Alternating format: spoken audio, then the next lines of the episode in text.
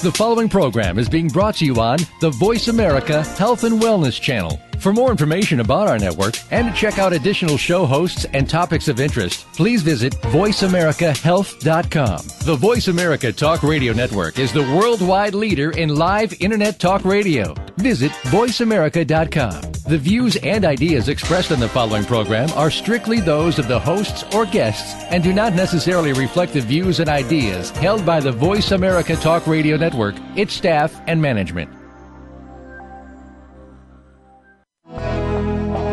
Welcome to Autism One, a conversation of hope, brought to you by Enzymedica with host Teri Arranga. All comments, views, and opinions expressed are solely those of the host, guest, and callers. In the next hour, Teri and her guest illuminate how right now there is more reason than ever for individuals with autism spectrum disorders and their families to have the best hope for the brightest future. Through education and conversation, there is hope. Here's your host, Teri Arranga. Hello, and welcome to the Voice America Health and Wellness channel and this program, Autism One, a conversation of hope for Tuesday, October 12th. I'm your host, Teri Arranga, with my guest, Dr. Paul Connett. Dr. Connett holds a doctorate in chemistry from Dartmouth and retired from a full professorship at St. Lawrence University, where he specialized in environmental chemistry and toxicology. Our topic today is his new book, The Case Against Fluoride how hazardous waste ended up in our drinking water and the bad science and powerful politics that keep it there. Welcome, Dr. Connett.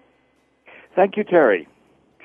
Let's start with some basic information, Dr. Connett. What is fluoride? Where is it derived from? And what is the difference between the fluoride used in drinking water and the fluoride used for other purposes?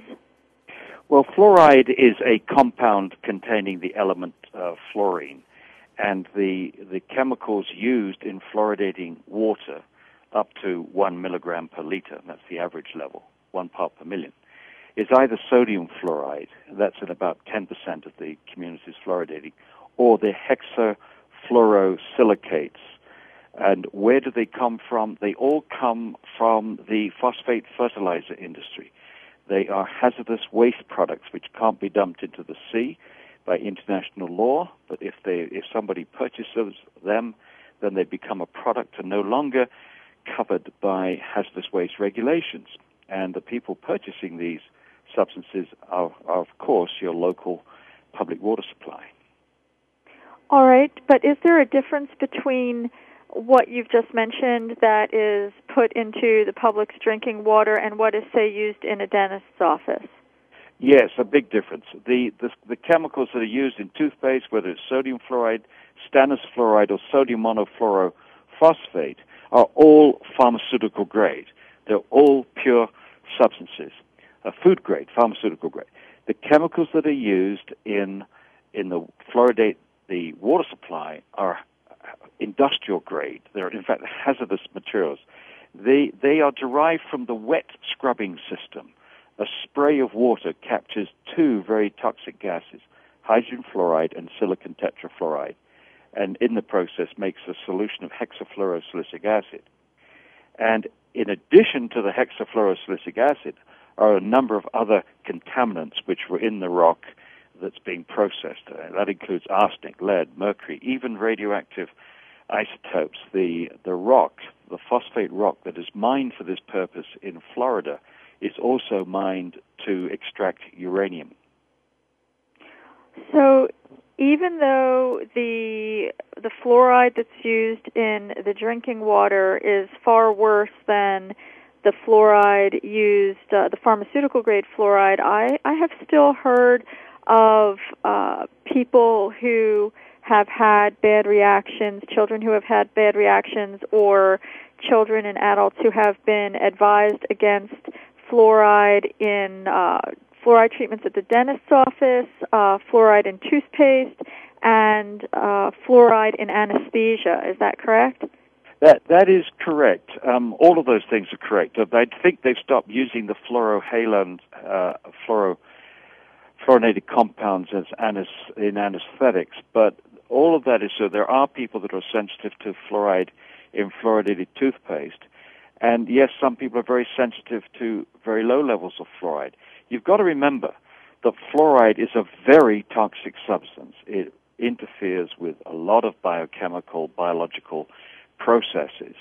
So whether it's pure or whether it is industrial grade, it's still a very toxic substance. Yes, I know a, of a boy uh, who had a bad experience with a fluoride treatment in his dentist's office, a little boy, and then he had anesthesia that contained sevoflurane. So uh, he he suffered regression, and uh, his parents needed to uh, work again on bringing him forward from that. So fluoride, bad stuff. What was was there scientific evidence as to safety and efficacy before mass water fluoridation practices were started? What were the flaws in the early trials upon which the current practices are built? Well, we, we actually cover that in two chapters of the book, The Case Against Fluoride. We call it the, the Great Fluoridation Gamble. There was very little study done before fluoride, the fluoride trials began in 1945. And before those trials being completed, the U.S. Public Health Service then um, endorsed fluoridation in 1950. None of the trials had been completed, and there was really no substantial medical evidence on the table. So it really wasn't a scientific decision. Obviously, some politics was operating at that point in 1950. But once the U.S. Public Health Service had endorsed fluoridation, then all the professional bodies just rolled over like a string of dominoes. I mean, if the U.S. Public Health Service said it was okay, then it was okay for them.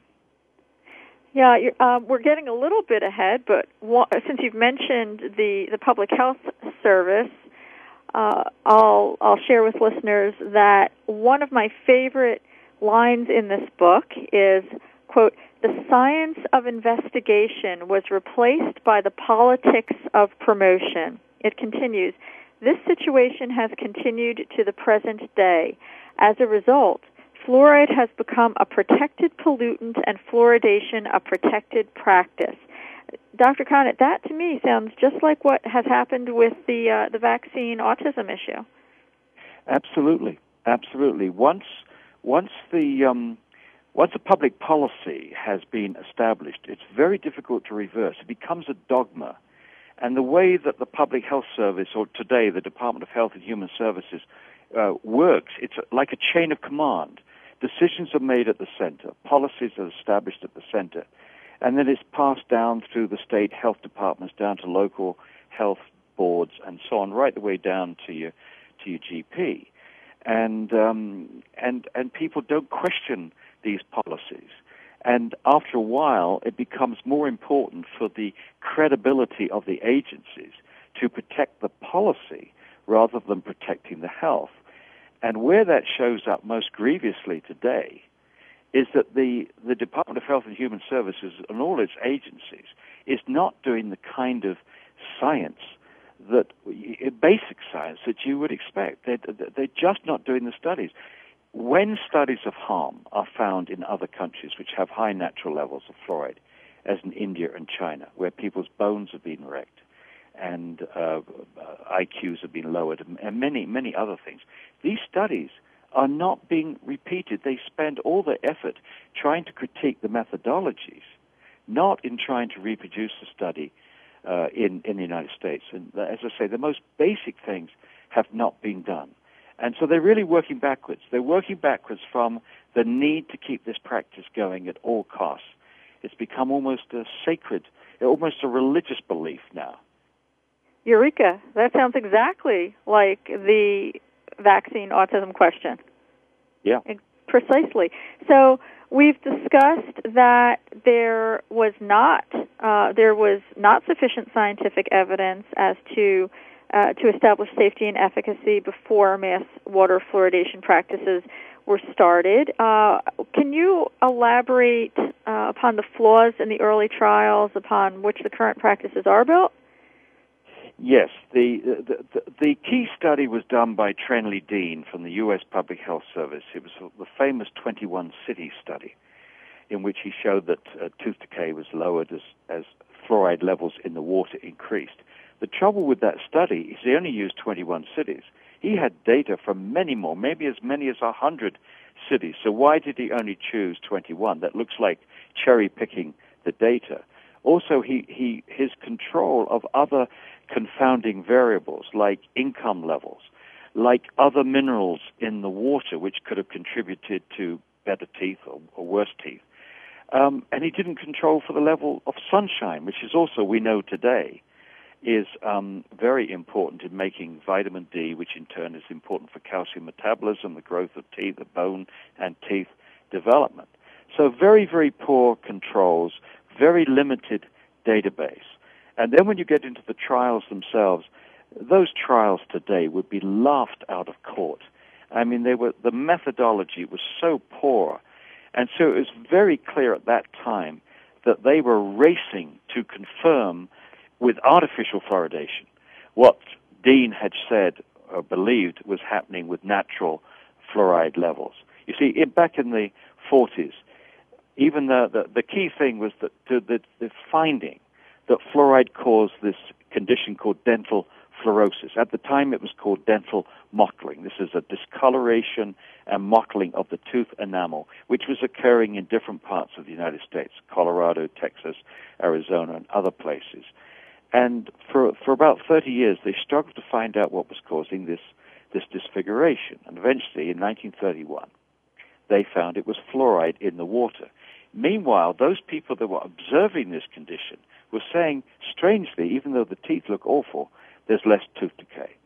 And that's when they said, well, maybe there's a level of fluoride in the water which will reduce tooth decay without causing too much of this dental fluorosis. And Dean came back and said one part per million is the optimal level that will only give about 10% of the children the very mildest of dental fluorosis, hardly noticeable, at the same time reducing tooth decay. So that was the great trade-off. The great, and the great gamble, the great gamble was that you could do this, you could disfigure the enamel and change the biology of the uh, uh production of the enamel in the growing tooth cells without affecting other, any other tissue in, in the body. And I think that was reckless, in my view, reckless. And now, of course, even one half of the gamble hasn't worked. We have 32% of American children, according to the Center for Disease Control, 2005, and they are a promoter of fluoridation.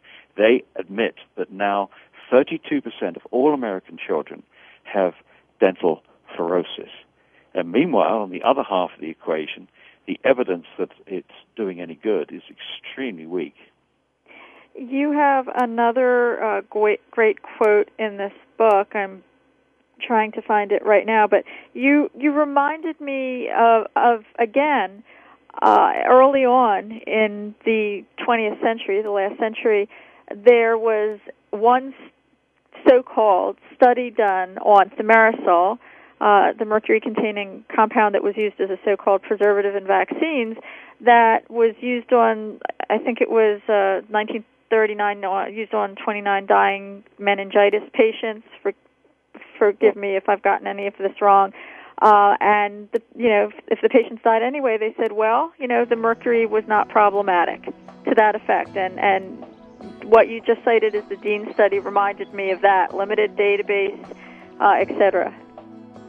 Yeah, well, I think that I think that's one of the great outrages of the of the 20th century was the deliberate injection of organic mercury into a baby's bloodstream.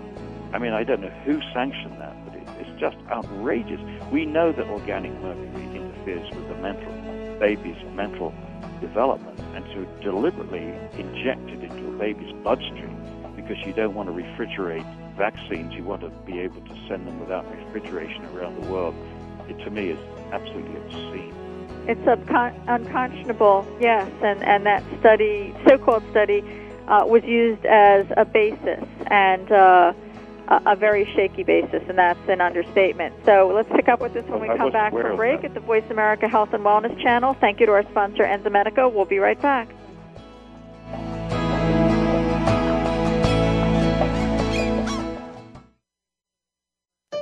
Opinions, options, answers. You're listening to Voice America Health and Wellness. More and more parents of children affected by autism are discovering enzyme therapy as an important part of their treatment program. Digestive enzymes help to break down the foods which may enhance nutrient absorption. Used therapeutically, enzymes can also support the immune system to break down pathogens such as viruses, fungal forms, and bacteria. Enzymedica formulates the highest quality of enzyme supplements to address a wide variety of issues. Lacto, a broad spectrum digestive enzyme focusing on the complete digestion of milk proteins. Gluten Ease, high in DPP4 activity, known for its ability to help break down gluten. And Virus Stop, an enzyme formulated to assist in the body eliminating pathogens. Enzymedica provides the purest enzyme products, free of fillers, anything artificial, and of all common allergens. We are dedicated to education and helping you find the best products for your children. Learn more today at www.enzymedica.com com. The Autism Hope Alliance is dedicated to the recovery of children and adults from autism. The goal of this nonprofit organization is to ignite hope for families facing the diagnosis through education and funding to promote progress today. Diet modification, biomedical intervention, and educational therapy have been shown to be successful tools on the path to recovery. Through these efforts, we believe hope will replace hopelessness. Recovery for our children is a reality. For more information, go to autismhopealliance.org. Frankly Speaking About Cancer is a program designed to empower survivors and their caregivers to deal with the social and emotional challenges of cancer. The show will invite physicians, researchers, nurses, social workers, patients, and caregivers to share their advice on how to live a better life with cancer. Join host Kim Thiboldeaux, President and CEO of the Cancer Support Community, Tuesday afternoons at 1 p.m. Pacific Time and 4 p.m. Eastern Time on the Voice America Health and Wellness Network. Your health, your network. You're listening to Voice America Health and Wellness. Welcome back to Autism One, a conversation of hope with Teri Arranga.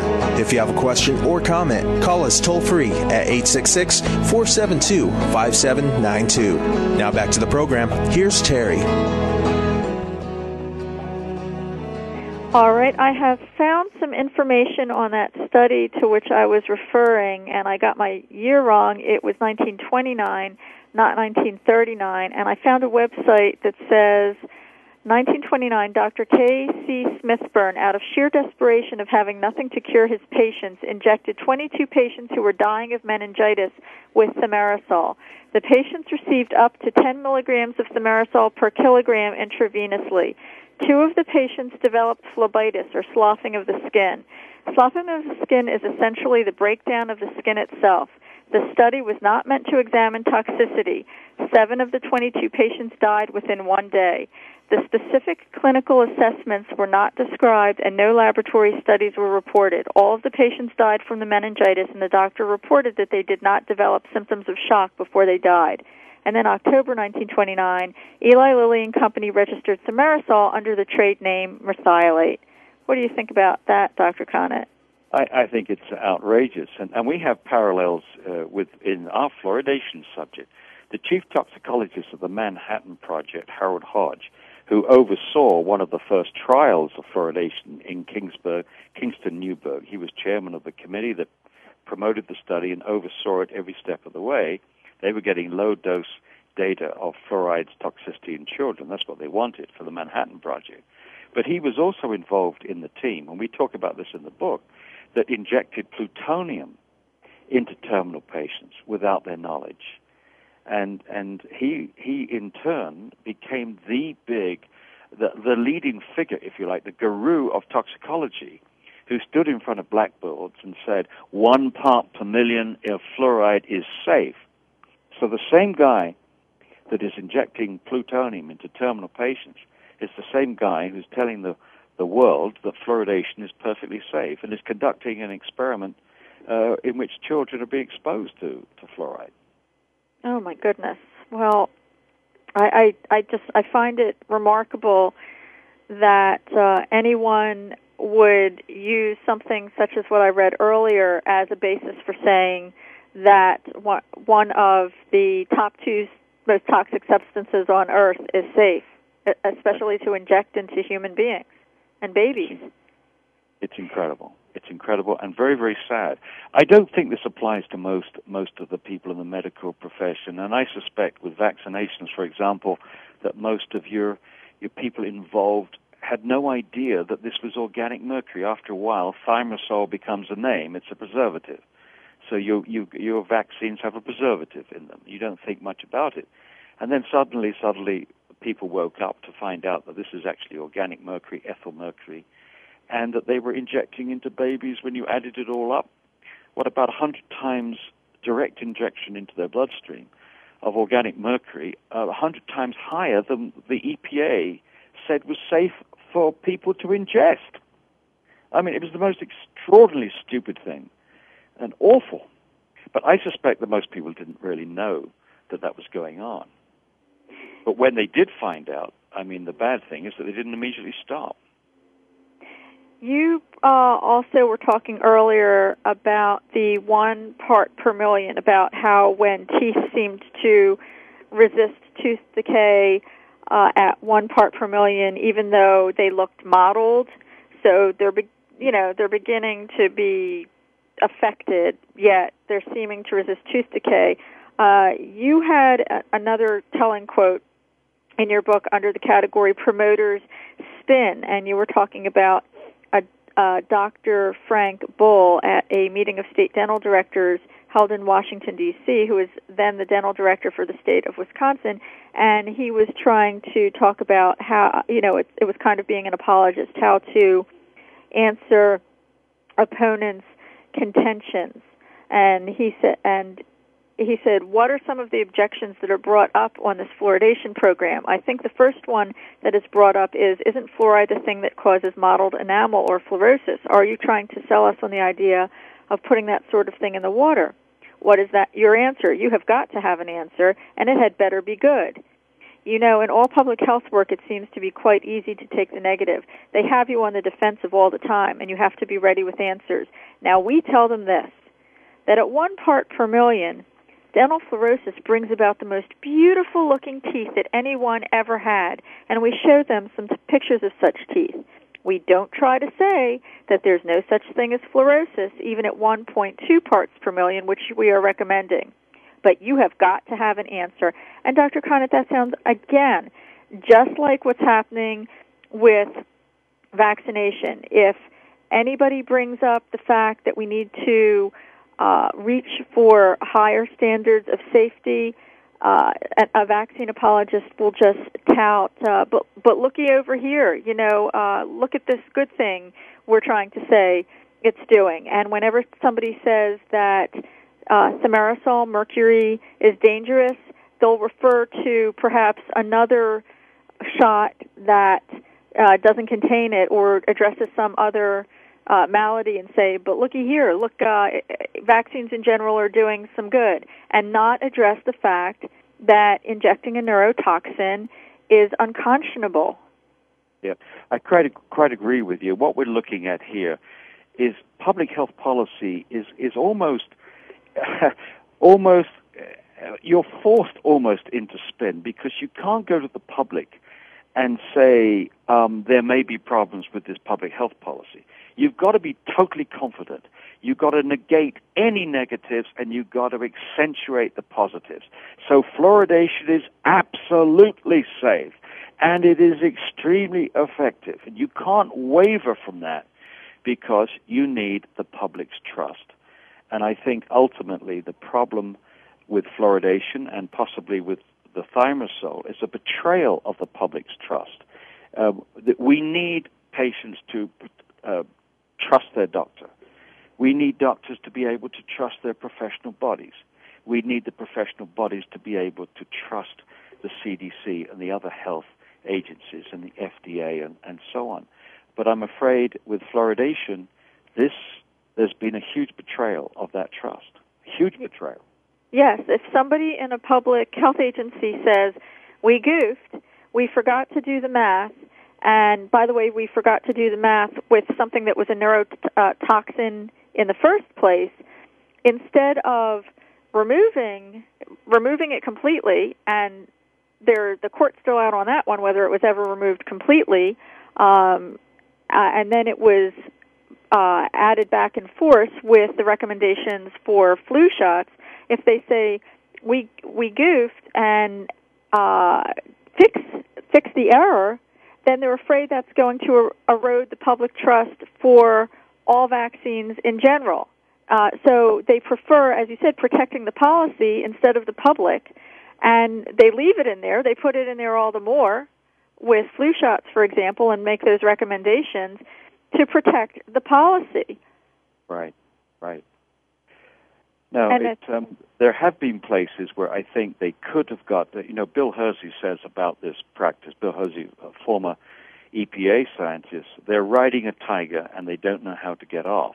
Right. But there have been places, and there still are places, that they could get off this policy without losing the credibility, and without having a huge credibility hit, if they were smart. Um, science does not stand still. All they have to do is to invoke new science. And they did. In 1999, the Center of Disease Control admitted what many dental researchers had been finding for the previous 10 years, namely that fluoride's benefit is largely topical. It works on the outside of the tooth. And they virtually said, whoops, we were wrong. For 50 years, we believed that fluoride worked from ingestion before the teeth had erupted, so in the baby. So the baby is accumulating fluoride from the water uh, into the growing tooth cells, and uh, it was protecting, making the enamel harder. And so when the teeth finally erupted into the mouth, they would be uh, hard and protected against uh, the acids from the breakdown of sugar. That was the theory for 50 years, and that's why pediatricians gave babies drops, and that's why they gave pregnant mothers fluoride tablets to, to, to help this process before the teeth erupted. Now they're saying, whoops, we were wrong. We were wrong for 50 years. It works largely on the surface of the tooth. Well, the moment they said that, they could have said, well, well, we've got fluoridated toothpaste universally available, which is designed to work on the surface of the tooth. We've no need to expose all the rest of the body. And by the way, we really have no need to force it on people that don't want it. I mean, that was the time, 1999, that could have been the end of fluoridation, but they didn't take that opportunity. So many parallels here. So would it be fair to say that this is a drug prescribed in a mass medication format without in individual consultation or consent? It's it's it's the it's the yes. It is a drug. Officially, it's an unapproved drug. The FDA has never approved fluoride for ingestion. So the most prescribed medication in American history, which goes to 180 million Americans every day in their drinking water, and a, a worldwide 400 million people worldwide, has never been regulated by the Food and the Drug Administration. There have never been any double-blinded, randomized clinical trials for effectiveness administered by the FDA, which they do for every other drug. Uh, there have ne- and and and the FDA is not collecting any safety data on this either. So it's extraordinary. Yes, it's an unapproved drug. There's no one regulating it. And like with uh, thimerosal, body weight isn't isn't taken to, into consideration. So the baby I'm is on getting the, same dose of fluoridation as the adult. Sorry. Hello? So there's someone knocking at my door. Okay, yeah, I'm back. Could you ask that question again? Let's pick up with that question when we come back from break at the Voice America Health and Ch- Wellness channel with Dr. Paul Connett. Thank you to our sponsor, Enzymedica. We'll be right back with that question.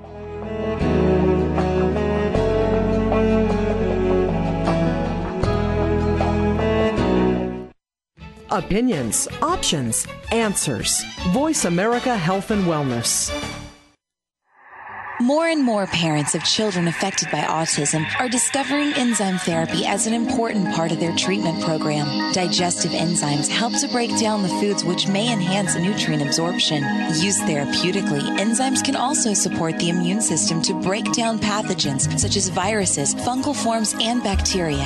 Enzymedica formulates the highest quality of enzyme supplements to address a wide variety of issues. Lacto, a broad spectrum digestive enzyme focusing on the complete digestion of milk proteins. Gluten Ease, high in DPP4 activity, known for its ability to help break down gluten. And Virus Stop, an enzyme formulated to assist in the body eliminating pathogens. Enzymedica provides the purest enzyme products, free of fillers, anything artificial, and of all common allergens. We are dedicated to education and helping you find the best products for your children. Learn more today at www.enzymedica.com com.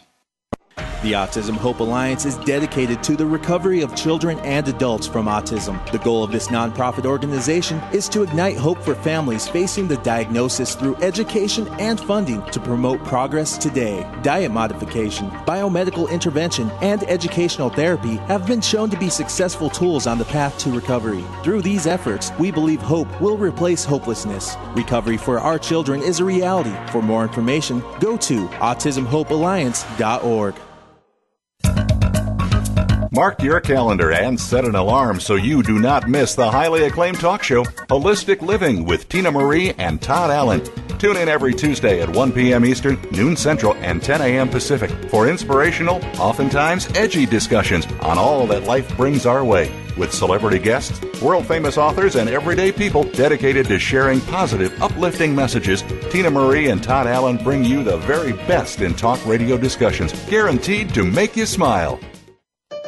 Opinions, options, answers. You're listening to Voice America Health and Wellness. Welcome back to Autism One, a conversation of hope with Teri Arranga.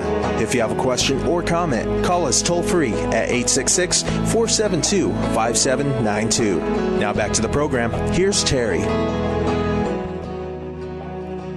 We're back with Dr. Paul Connett, author of The Case Against Fluoride How Hazardous Waste Ended Up in Our Drinking Water and the Bad Science and Powerful Politics That Keep It There.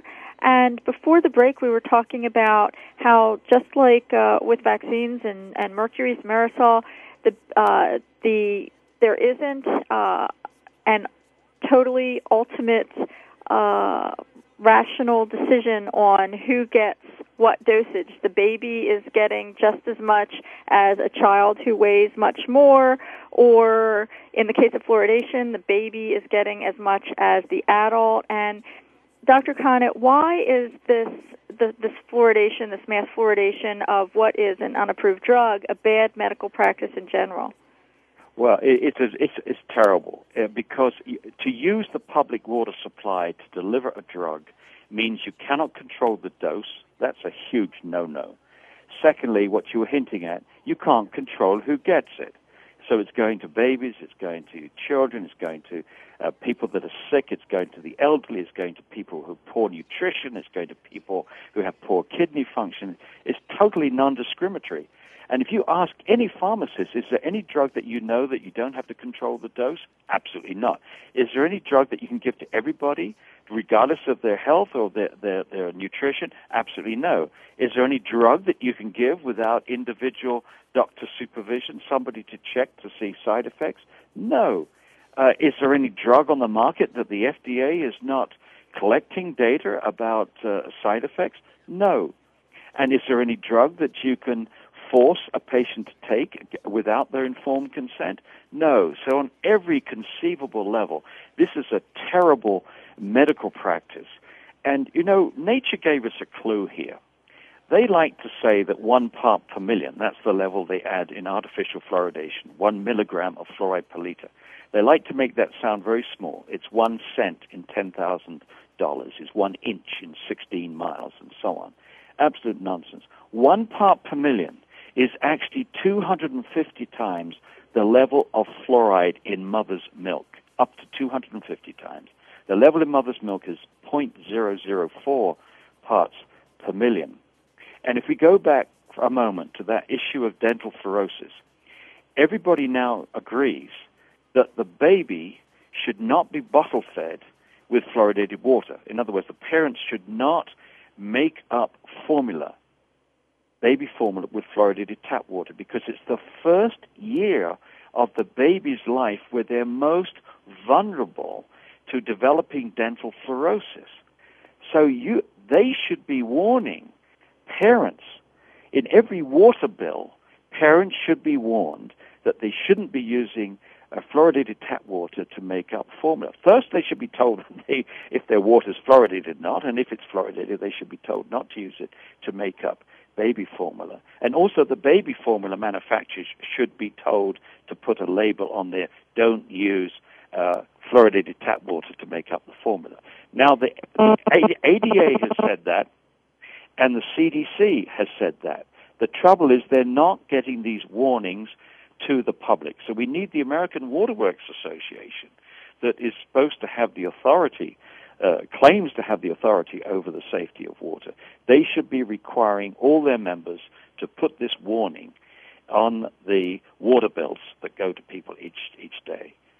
These are really good ideas. Yeah, I think you you hit another uh, eureka moment there when you said that they're saying it's in essence it's only a little bit, but they're not telling you that that only a little bit is you know uh, a gazillion times more than you're supposed to have in the first place. Like so many parents were told about mercury in their children's vaccines. Oh, it's only a little bit. Well, what would a little bit of cyanide do? What does a little bit of mercury do? Well, I, actually, especially with mercury, because there's practically no safe level. There's practically no safe level of organic mercury for a baby. And, and they've gone to extraordinary lengths now to warn parents about not eating certain fish or not eating fish more than so much a month. They're going to extraordinary lengths to make sure that dentists are not putting mercury into the drains and, and trying to control incinerators for mercury emissions all because they're worried that eventually the mercury will go into the sediments of lakes and ponds and rivers and be converted to methyl mercury, organic mercury, which will then get into the fish, etc. That's what they're worried about. And yet at the same time, you have the health service injecting organic mercury directly into the baby's bloodstream. Right, I mean, because all that we're, stuff. we're, we are acceptable collat I'm not saying we are, but they're, they they are in essence saying that we are acceptable collateral damage for being human toxic waste dumps because you can't pour the mercury down the drain, but you can put it in the mouth, you can inject it in the human being, and just like with the fluoride that's used in the water, it is commercial industrial runoff from fertilizer. We right. are, and, and which you can't you can't dump into the sea by international law. So yes, there is a parallel here. You can't dump the fluoride chemicals into the sea by international law. They're rejecting here the almost infinite dilution of the uh, the sea, but we can put it directly into our drinking water. And the whole environmental concern about mercury, if you look at it, let me say it again, is the concern about mercury emissions is that the mercury will eventually end up in the sediments of lakes, be converted into organic mercury, bioconcentrate up the aquatic food chain such that when pregnant mothers eat large amounts of this fish, they will pass on this organic mercury to their babies. That's the concern. That's the concern of environmentalists, the EPA, and these other agencies. Meanwhile, you have the health service taking the organic mercury and injecting it, uh, sanctioning the injection straight into the baby's bloodstream. I mean, this is Makes this no is sense. Kafkaesque. It's, Kafkaesque. it, it's not okay to get it indirectly through many steps, but it's okay, they say, in essence, to inject it directly or have it in, in, ingested directly, and and that at a stage when babies are more neurodevelopmentally, oh boy, need more coffee Yeah. here, we go neurodevelopmentally vulnerable, and it's cheaper for industry, for the phosphate industry, and correct me if I'm wrong, um, or others to directly inject or or have ingested this toxic waste into human beings. Yes, and uh, my my huge concern here, uh, Teri, is this: when the baby is born, the blood-brain barrier is not fully formed, and at that point, the fluoride can get into the brain. This is, although the dentists are concerned about dental fluorosis, we're concerned about what it's doing to other tissues, the bone, the brain, and so on. We now have 23 IQ studies, most of them from China, but others from India, Iran, and Mexico, showing that at moderate levels of exposure, even as low as 1.9 parts per million, you can see a lowering of IQ in children. And instead of attempting to reproduce these studies in fluoridating countries, none of them are doing so. We've only got one small IQ study from New Zealand, and all the rest of the fluoridating countries are satisfying themselves simply by critiquing, critiquing the methodology. Same with the bones. There was a study in Mexico which showed that there was a direct parallel between the severity of dental fluorosis, which is an indicator of how much fluoride a child is exposed to before their permanent teeth have erupted, and the, the incidence of bone fractures. The more severe the dental fluorosis, the more, the more the prevalence of bone fractures went up in this population. Again, they criticize the methodology. They don't attempt to look for it in, in the fluoridating countries. There's been practically no studies being done in fluoridated countries on many key health concerns. Arthritis, thyroid function, um, a lowered IQ, onset of puberty, uh, behavioral problems. All of these things could be investigated, particularly in children, using the severity of dental fluorosis, for which we've got millions of data points, millions of data points. And, uh, but they're not doing it because, as we said at the beginning of the program, they're working backwards. This policy must be protected, and one way you protect is don't look. If you don't look, you don't find. But the absence of studies does not mean the absence of harm. Right, very good. Do most of the world's countries practice fluoridation? Do many European countries practice fluoridation? No, no. Very few countries practice fluoridation. About 30 have some some level of fluoridation. So, you know, one city, two cities. Only eight countries in the world have more than 50% of their population drinking fluoridated water. And most of these are English speaking. Ireland has mandatory fluoridation. Australia, New Zealand, Singapore, Malaysia, Colombia, Israel, and of course, the United States. Very few countries in in Europe fluoridate their water. Only England at 10%, Ireland at 73%, Spain at 3%. The rest of Western Europe does not fluoridate their water. And guess what? According to World Health Organization figures for 12 year olds, the tooth decay has been coming down in all these countries at more or less the same rate. And today you can't find any difference in tooth decay, whether the country is fluoridated or whether it's not fluoridated. Eureka. I, that is another parallel with the autism vaccine issue that disease rates were going down before the mass vaccination programs. And I encourage listeners to look to this book to see the many adverse physiological consequences of fluoride. It's really good on that topic. And you mentioned something else right before we go to break. I'd like to ask you, Dr. Connett, is the poisonous effect of fluoride cumulative from small doses over time? Oh, absolutely. It, it up up to 50% of fluoride accumulates in the bone. The kidney does a pretty good job of getting rid of about 50% of the fluoride each day, but the other 50% concentrates and accumulates in the bone over a lifetime. And eventually that gives symptoms like arthritis, accumulation of fluoride in the bone and the tendons and so on, and eventually it makes the bones more brittle, and therefore a big concern is hip fractures in the elderly. But it accumulates wherever tissues calcify. So wherever things like kidney stones, you'll expect to see fluoride. The pineal gland accumulates fluoride because it's a calcifying tissue, and very high levels of fluoride are, uh, can be found in the pineal glands of, of corpses where they've been analyzed. And they've also found that in animal studies, uh, fluoride lowers melatonin production and uh, brings on puberty earlier. Well, Dr. Connett, um, I, again, this is this is so important and interesting, and I encourage readers to look to the book for further elaboration upon the physiological consequences. We're going to go to break right now, and we'll be back with Dr. Paul Connett. Uh, and we thank our sponsor, Enzymedica. We'll be right back.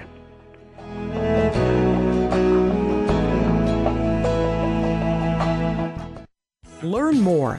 Live better. Voice America Health and Wellness.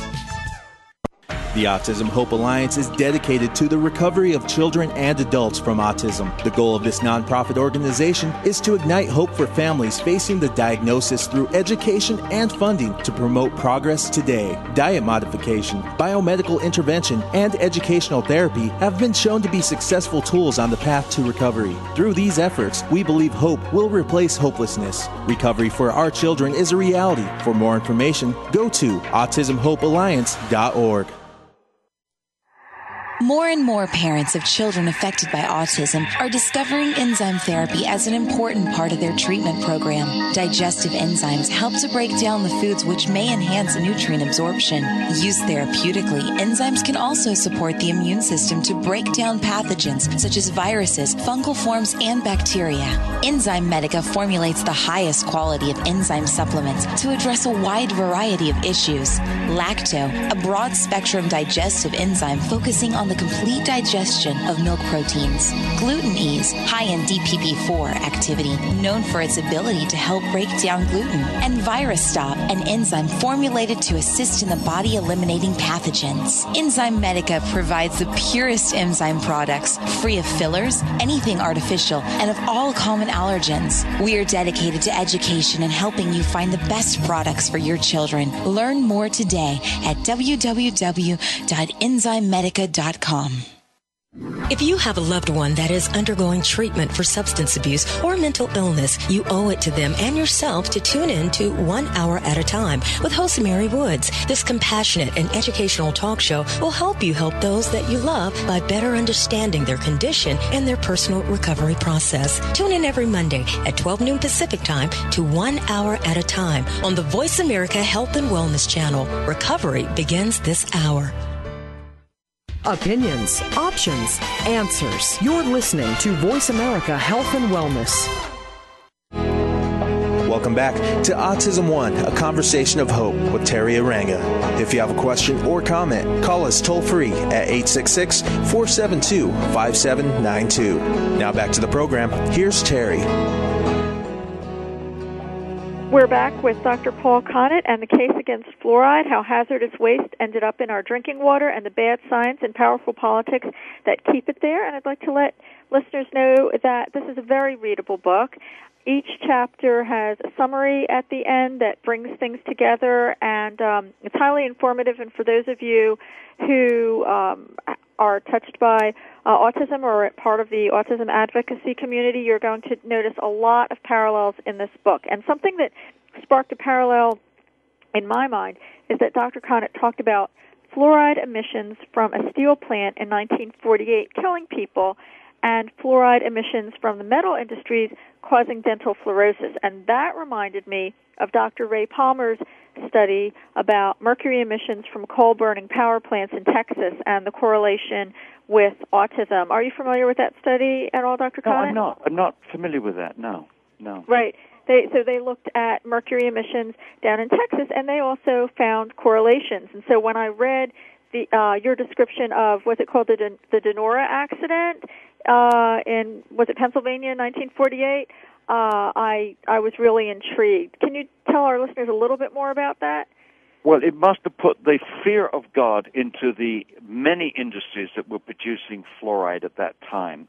I should backtrack a little bit. In 1931, one of the researchers who found that fluoride was the cause of dental fluorosis was a guy called Churchill, and he was the chief chemist for Alcoa, the aluminum company of America.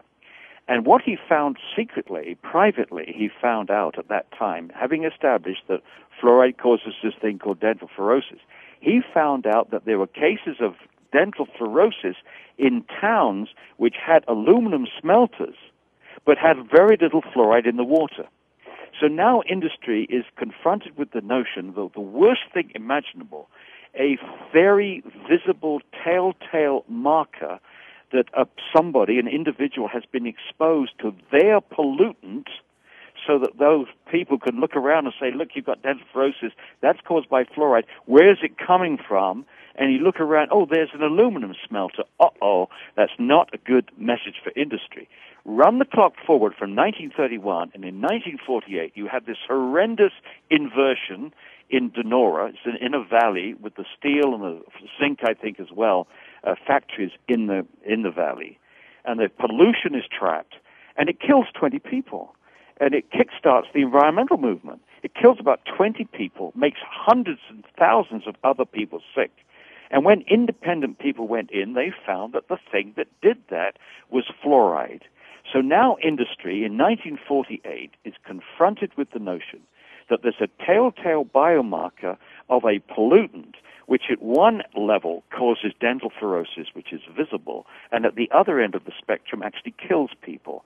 And that is, uh, you can understand why they were really scared stiff.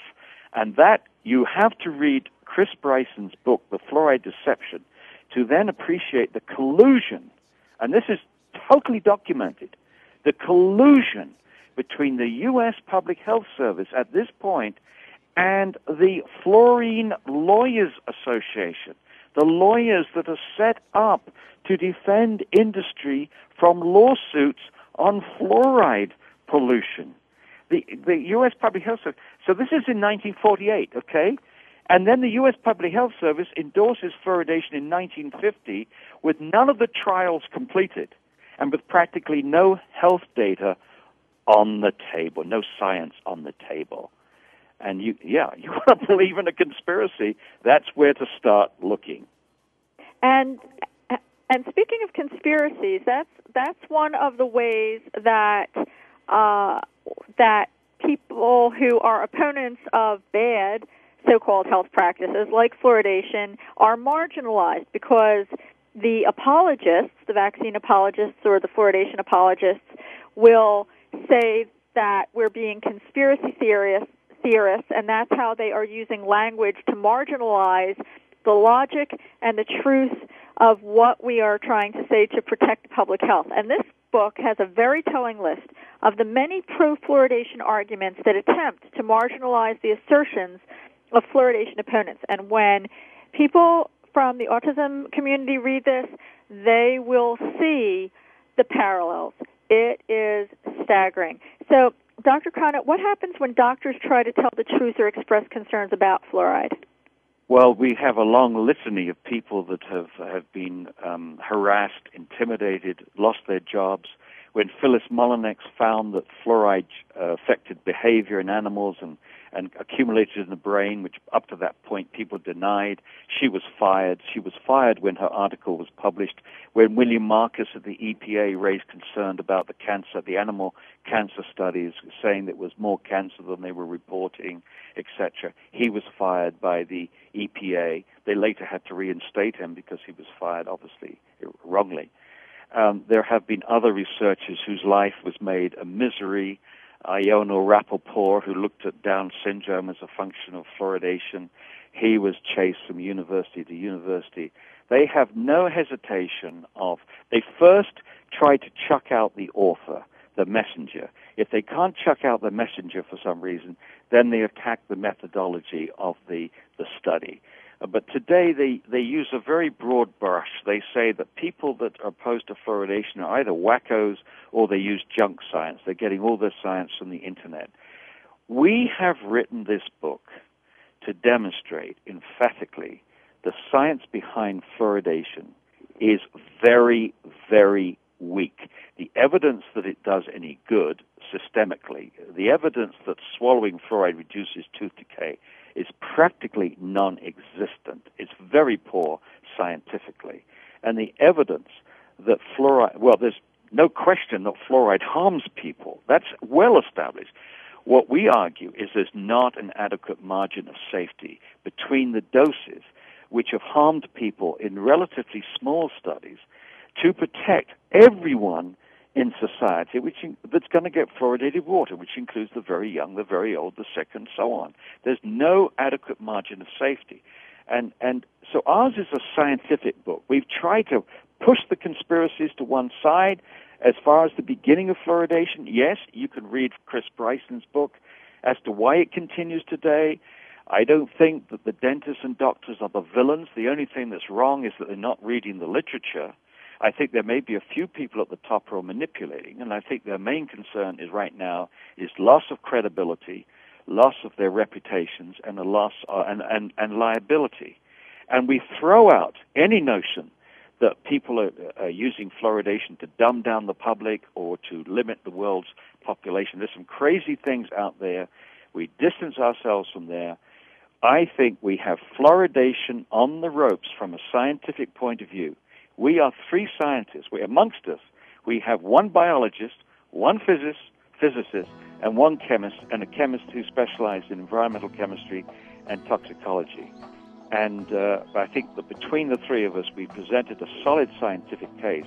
And as you rightly pointed out, it's easy to read for the ordinary person, but if you want the scientific documentation, it's all there. Yes, and I highly recommend this book. Uh, it is available at Amazon.com. One of the places that it is available, The Case Against Fluoride How Hazardous Waste Ended Up in Our Drinking Water and the Bad Science and Powerful Politics That Keep It There. Dr. Connett, thank you for enlightening us about the real story behind fluoride and the dangers it poses. Thank you, Teri, and should, should say that the publisher is Chelsea Green. Uh huh. Okay, Chelsea Green. Thank you very much to the publisher as well. And to our Thank listeners, you. my guest next week is Dr. Lisa Hannafin. Don't forget to visit the National Autism Association's website at www.nationalautism.org to learn about the National Autism Conference November 11th through 14th in beautiful Tampa, St. Pete. For questions about this program, please email me at taranga at autism1.org. Thank you to our sponsor, Enzymedica, manufacturers of enzymes to complement your therapeutic diet. And to our listeners, thank you for tuning in to the Voice America Health and Wellness channel.